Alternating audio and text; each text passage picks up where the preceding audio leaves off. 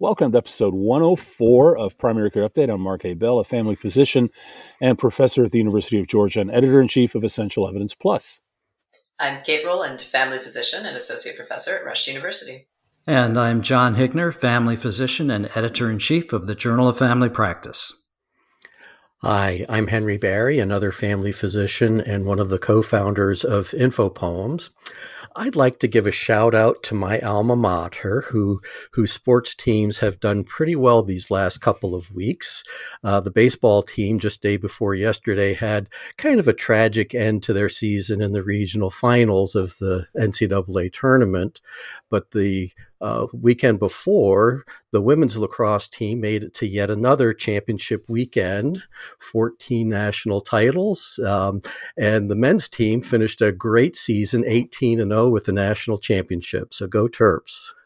Yeah, you, you were going to tell us who your alma mater was at some point, right? yeah, that was a missing piece of information. Uh, but yeah, so Maryland, University of Maryland. Uh, on this podcast, we highlight patient oriented evidence that matters or poems. You can get all of them by subscribing to Essential Evidence Plus. Uh, check it out at www.essentialevidenceplus.com. Uh, we have over 800 chapters. Uh, we're focused on primary care and thousands of interactive tools to support your practice. The opinions expressed on Primary Care Update are those of the commentators, and this podcast doesn't represent medical advice or the endorsement of any product.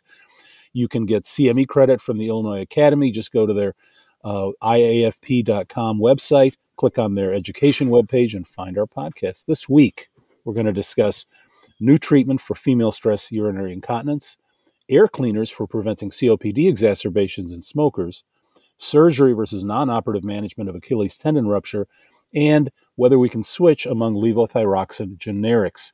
Kate, could you get us started? Not to mention lacrosse statistics and lacrosse. University Maryland. Right? said lacrosse. You knew it had to be like Maryland or Johns Hopkins or one of those elitist Eastern schools. You know? All right, let's talk about female stress urinary incontinence. Uh, so, this was a study that came straight out of industry. This is an interesting product, but it was a uh, randomized con- control trial that compared an at home pelvic floor muscle training guided by either a motion based, what they described as a digital therapeutic device. I'll tell you more about it in a second, or just standard written and narrated. It was like an app uh, directed instructions to treat stress urinary incontinence.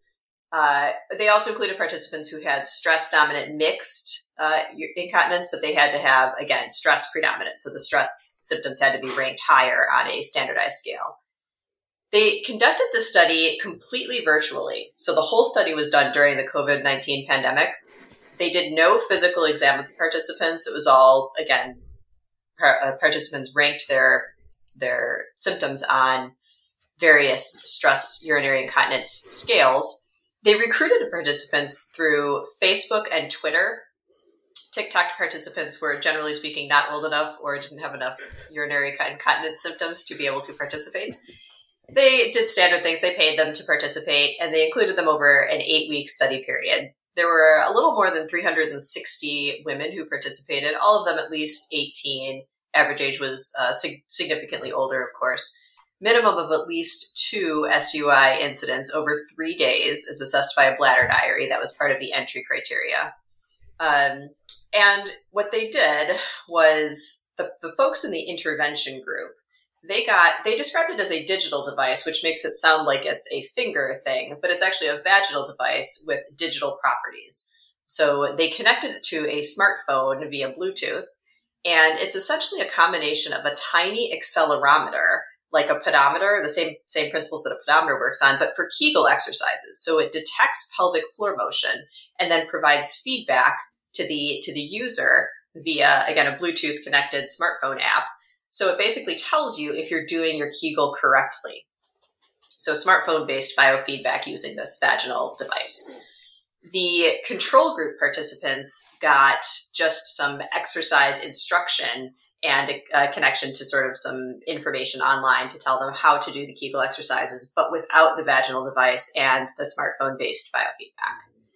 They then followed them up for uh, a total of eight weeks with with data collected at baseline, four weeks and eight weeks, and then they they look to see who got better faster, who got who got more better at the end of the, the study. What they found was that uh, the people in both groups did get better, which was good to see. Uh, but people in the intervention group, the people who got the, the little Kegel pedometers, uh, seemed to get better a little bit more. So they had lower scores at the end of the, the study um, and the, the standardized scales. They also found that more participants in the device group reported at least a 50% reduction in SUI episodes. Uh, there, the odds ratio there was 1.7, although the confidence interval was 1.03 to 2.8. So this seems to work. It's not a it's not a profound improvement over just standard exercise instructions. Um, it is not covered. It, you can buy it. You can get a prescription for it. it costs six hundred and fifty dollars, although they will let you uh, spread those payments out over a series of months, fifty bucks a month. Um, not covered by insurance. The website is very clear on that. And this was absolutely a study done by um, by the company that makes these things. They're called. I actually couldn't tell if they were called Leva L E V A or if they were called AIVA I capital I E V A from the website. Uh, but these are, are available. You can get this little digital vaginal device and connect it to your smartphone and improve your your stress urinary incontinence. Henry, what do you think? Yeah, yeah, yeah, yeah, yeah. Um, I have probably two broad categories. The first is just a, an observation that this just seems overly elaborate and overly engineered uh, to something that is relatively simple and straightforward. And I'm wondering if it's actually lose already lost its market. Just in the last month or so, I've seen advertisements on television for underwear that actually will do the Kegel exercises for women. So that's the, my first comment. The second one is more nerdy and methodologically based. So they used a, a modified intention to treat analysis that. Um, um, may stack the deck in favor. So, for example, they lost uh, uh, 21% of the intervention group uh, during those first eight weeks, and then about 14%. So that represents a big dropout rate and potentially a number needed to harm of about 13. And if you look at their numbers in terms of the um, 50% reduction, um, I estimated a number needed to treat of about 11. So for every person who benefited 50%, you had about one who dropped out. So I'm not sure that for 650 50 bucks that this is really w- worth a lot of the effort. John? I want to know if the underwear works.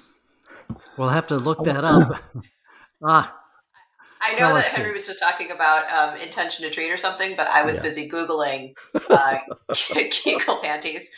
Um, and it, it seems like they actually work much the same way. Uh, they hmm. it, it's the same kind of biofeedback. There's a sensor biofeedback to a smartphone. Um, okay. So so this is the, the technology appears to be basically the same. Um, the the question is just how how is the is the sensor essentially essentially. Um, uh, yeah, I, mean, I, think it's an interesting idea, and yeah. I think 650 is a lot of money for it. But um, I guess my my initial concern was the three hundred fifty dollar incentive when there's basically recruiting over Facebook. You might I would have been concerned about people just signing up for the money, whether or not they ever had any symptoms or not. But that would have equally affected both groups, I would think. So anyway, um, that was just a kind of a seemed like a lot of money for participating in a study like this. I anyway, wonder how it, the device would do compared to a face to face training session in Kegel. So if you had a really good training session, uh, mm-hmm. that might be just as good. I think that would probably be preferable. Uh, but this is something that maybe some women could use if they're resistant to everything else. So I wouldn't throw it away yet. Right. So who's got the quiz? You or me, Henry? Why don't you take it this time? Okay. So um, there's a, this is a question about cluster headaches. Uh, which statement about cluster headaches is true? They're very common. They don't occur in men, or rarely occur in men. Oxygen hyperventilation and triptans are ineffective in terminating attack, and verapamil is a drug of choice in preventing attacks. Stay tuned. Henry, tell us about COPD and air cleaners. So this caught my attention uh, in part because of some recent uh, things on the news about um, natural gas and internal in, in, internal air pollution um, due to nitric oxide. Well, this looks at it from a slightly different perspective. It, it asks the question whether high efficiency air cleaners prevent COPD exacerbations and improve quality of life in former smokers with moderate to severe COPD. What they did was to uh, identify identified 116 former smokers who had moderate to severe COPD and who lived in homes who had the particulate matter that exceeded 10 micrograms per cubic meter. And they randomized the participants, kind of clever, to receive these um, uh, two active filters one that they could put in their sleeping area and one eh, where they spend most of their time. And they they all ran the same way. The only difference being that the real air cleaners had the appropriate um, HEPA filters and carbon filters, whereas the sham ones had no filters at all. And they evaluated the participants over a six month period, and over, using the intention to treat, what they saw was really no real difference in quality of life, but um, if you looked at exacerbations, it got a little bit nuanced. The mo- moderate exacerbations, these were the ones that needed systemic steroids, antibiotics, or required an urgent healthcare visit, occurred at about 0.4 per six months versus one and a quarter in the sham group. So, so there was a reduction there, but not necessarily in the more severe exacerbations requiring emergency department or hospitalizations. Now, as you might expect, those who spent more time indoors and those who actually had the machines turned on longer were the ones who had the most benefit. So it's a small study, short term follow up that suggests that maybe for some individuals, these, these um, special filters um, can at least prevent some of the moderate exacerbations. Yeah, this was interesting, Henry. And, um, you know, I think in the pandemic, a lot of folks have purchased HEPA uh, clean air cleaners, and I actually bought one for about 150 bucks and put it in my classroom where I teach at the university, and it just sits there and hums in the background. And um, and uh, my friend Mike Wilkes out in California, where they have these fires periodically, and he has asthma. He, you know, they've been using one, and he, it's just been a revelation, I think, for a lot of folks that wow, my, it's nice to have cleaner air. And uh, whether or not you have COPD, I think you mentioned that the overall health-related quality of life wasn't improved. It's so rare to see a study where it is. It's a very blunt instrument, and you need a huge improvement in quality of life to see a change in some of those like SF36 scales. But um, yeah, this is an inexp- relatively inexpensive intervention that's uh, harmless and, and provides apparently some benefit. Kate? Yeah, I know in asthma, this has been all over the place. Um, you know, recommendations to improve air quality and, and decrease allergens. Um, just all over the place. So they initially sort of said it had been widely recommended, and then they went back and studied it, and it sort of found to not be very effective at, at reducing allergy symptoms and, and allergy scales. Um, and then I think some some of the more recent uh, studies have been done specifically in people with allergies or asthma triggered by allergies, um, and found okay maybe it's more effective. And sort of the worse your symptoms, the more likely you were to benefit from it. Um, and so I wonder if we're going to find that that there are more, you know, more fewer and fewer people are sort of a more specific population for COPD that um, that seem to benefit from it. Yeah, I also wonder. I know a lot of the studies that were done initially were is... quite old, you know, 15, 20, 25 years ago. And I just wonder if they were old, we're using older technology and we have better HEPA filters now. It that might could be too, be. for sure. John, you were going to say something? Yes, if this is real, the effect size here is pretty similar to daily use of corticosteroids. I've been reviewing the COPD data with, with steroids, inhaled steroids, and this is really fairly comparable in terms of reducing exacerbations. So this this looks promising to me. All right, get a HEPA filter if you have COPD. Um, next, I'm going to talk about Achilles tendon rupture. And this was in the New England Journal, um, 2022, by Myhrvold. I wonder if it's any relation to the mad scientist Nathan Myhrvold. Uh, non operative or surgical treatment of acute Achilles tendon rupture. Uh, and this was a randomized trial, uh, non blinded because it's hard to blind people to whether or not they got surgery. And, you know, my synopsis begins with the Achilles heel of orthopedic surgery oh. appears to be that whenever surgeons compare one of their favorite procedures to non operative management, they find that non operative management is effective for many, if not all, patients. So, this was a Norwegian study. They took adults with acute Achilles tendon rupture, they randomized them to open surgical repair, minimally invasive repair, or non operative management. The non operative management was with cast and splints only. They had to be casted within three days of injury, and surgery had to happen by uh, within one week of the injury. Uh, the non operative management involved a below the knee equinus cast for two weeks, followed by six weeks of weight bearing as tolerated and using heel wedges and ankle foot orthoses.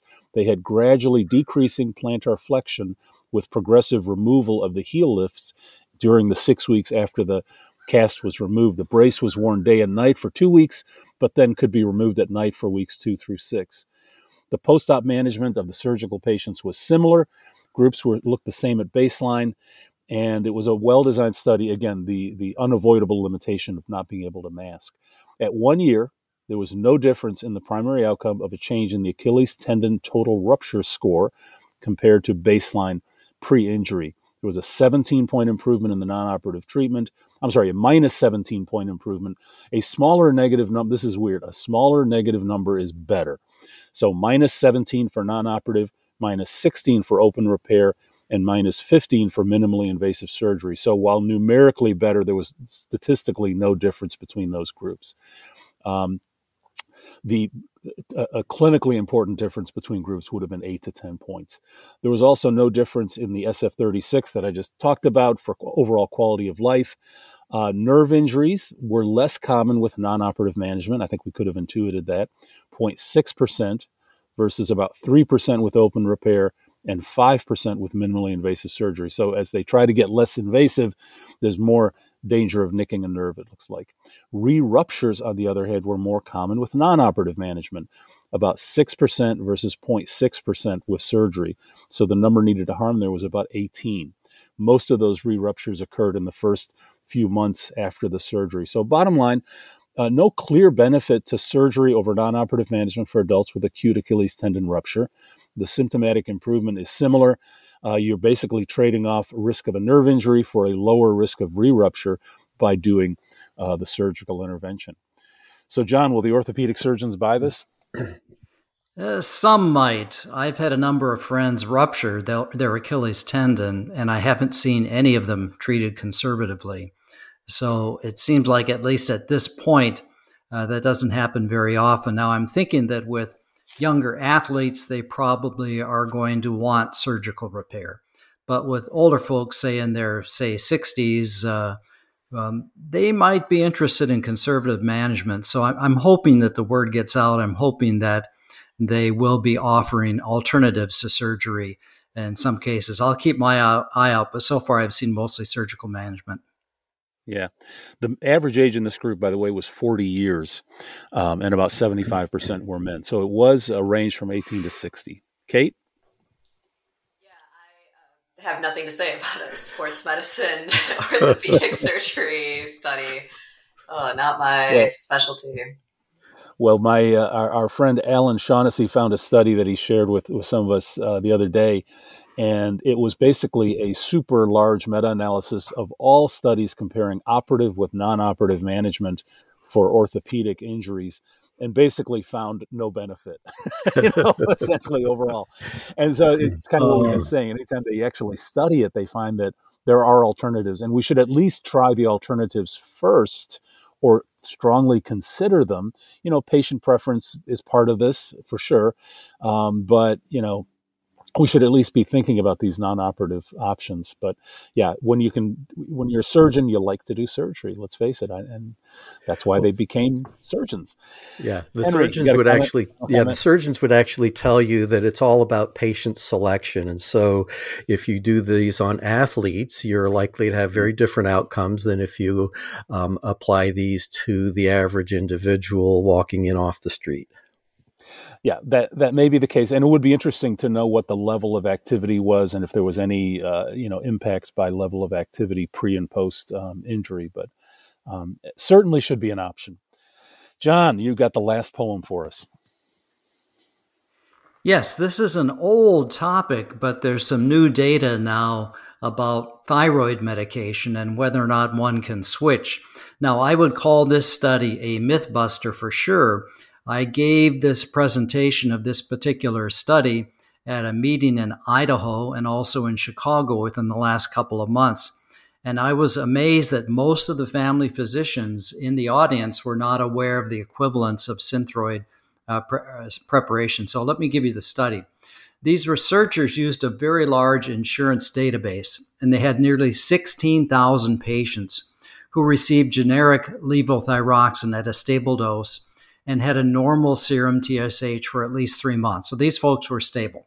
Now, most of the patients in this database continued on the same preparation, but about 18% switched to another generic preparation so they could compare the switchers and the non switchers and see if it made any difference in terms of their TSH levels.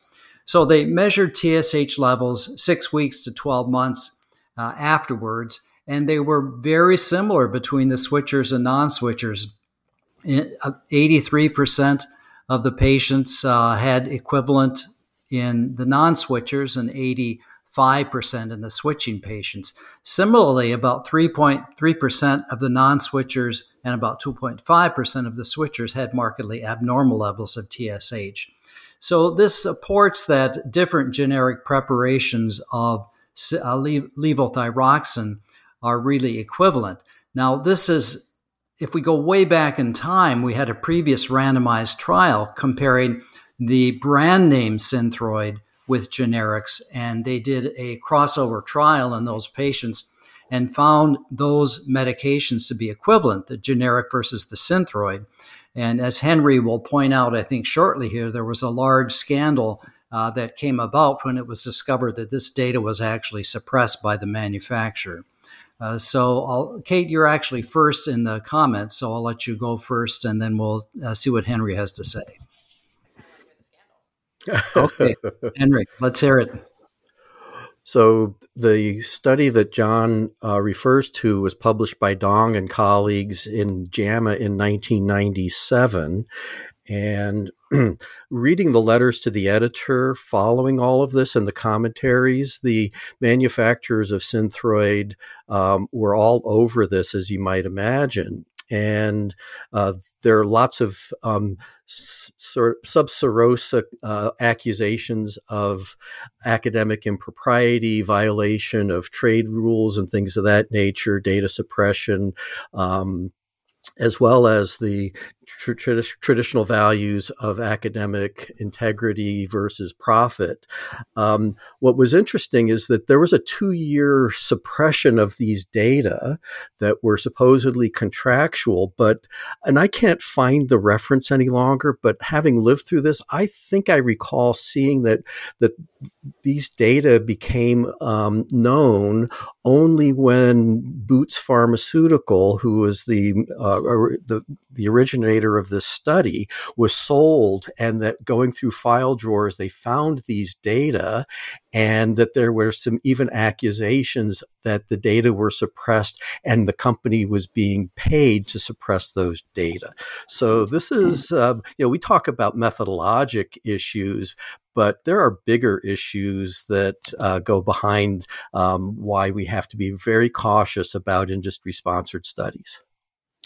Yeah, this was one of the first examples of that kind of uh, subterfuge and, suppression. And I remember quite a controversy and, and quite an eye opener back in 1997 to see that. Any final comments, anyone? Yes, two other issues came up in our, our discussions at these meetings. One was that some people uh, have patients who just refuse to take anything other than desiccated Armour thyroid, which is kind of compounded and not uniform and they swear by it. So they said it's very hard to get patients to change because that's, quote, natural. They don't realize that levothyroxine, as we get it manufactured in pills, is the same thing as what's in your body. The other thing that came up was the issue of timing of the dose. Some people believe that you have to take your levothyroxine in the morning with an empty stomach. It turns out there have been randomized trials showing that that's not true that you get good levels if you take it in the evening, with a meal, without a meal. The point is that you should be consistent in how you take it because the levels do vary a bit if you vary the time at which you take your thyroxine. Yeah, I think Armour thyroid is only natural if you're a cow. So that. no, I remember having I and I, I, at some point I just said I'm just not prescribing it. I'm sorry, you know, find another doctor because it was just too hard to manage and, and it would the, the the levels would vary from month to month. Anyway, so that's a good one and um, very helpful information to us, and hopefully uh, we can stop worrying about those changing shapes of the the thyroid pills when we get them in the in the pharmacy. The quiz answer, I guess it's my turn to give it, is the which statement about cluster headaches is true? They're very common. They don't occur in men. Oxygen hyperventilation and triptans are ineffective, and verapamil is a drug of choice in preventing attacks. So, cluster headaches are pretty rare, 1% of the population. They're, they're more common in men than in women, so A and B are wrong. Uh, acute attacks are typically pretty severe. They're unilateral. they occur anywhere from every other day, excuse me, up to uh, eight times a day and last from 15 minutes to three hours. The pain is often associated with autonomic symptoms like tearing and rhinorrhea and congestion, and a feeling of restlessness, probably in part due to the pain.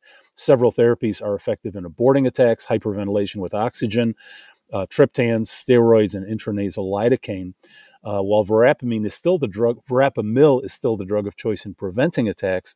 Lithium, topiramate, and galcanezumab, Emgality is the name of this monoclonal, are also effective. So the correct answer is D. Verapamil is still the drug of choice in preventing attacks. Um, there was a nice review of this in American Family Physician, which I happened to edit actually. Um, I remember working with the author on that. They did a nice job reviewing that in American Family Physician 2022, um, pay, ep, uh, volume 105, page 24. So thank Just you, to everyone. Give a shout out to John, by the way. John is editor of the JFP. Both the Journal of Family Practice and the American Family Physician both do very nice evidence summaries nowadays. Thank you. All right. Thanks. Appreciate that. And uh, so, thanks everyone listening today. Thanks to uh, John, Henry, and Kate for participating. Uh, again, if you want to get CME credit, IFP.com, click on their education webpage. Uh, the IFP is accredited by the ACCME to provide the CME to you. They designate this podcast for one half category one credit. So, you can get about 13 credits if you do them all per year, which is, you know, a good little chunk of CME for free. I think it's free or almost free. Uh, the IFP adheres to the conflict of interest policy, the ACCME. You can read our complete disclosure on the IFP website. Please tell your friends about our podcast, and we will talk to you soon with more primary care updates.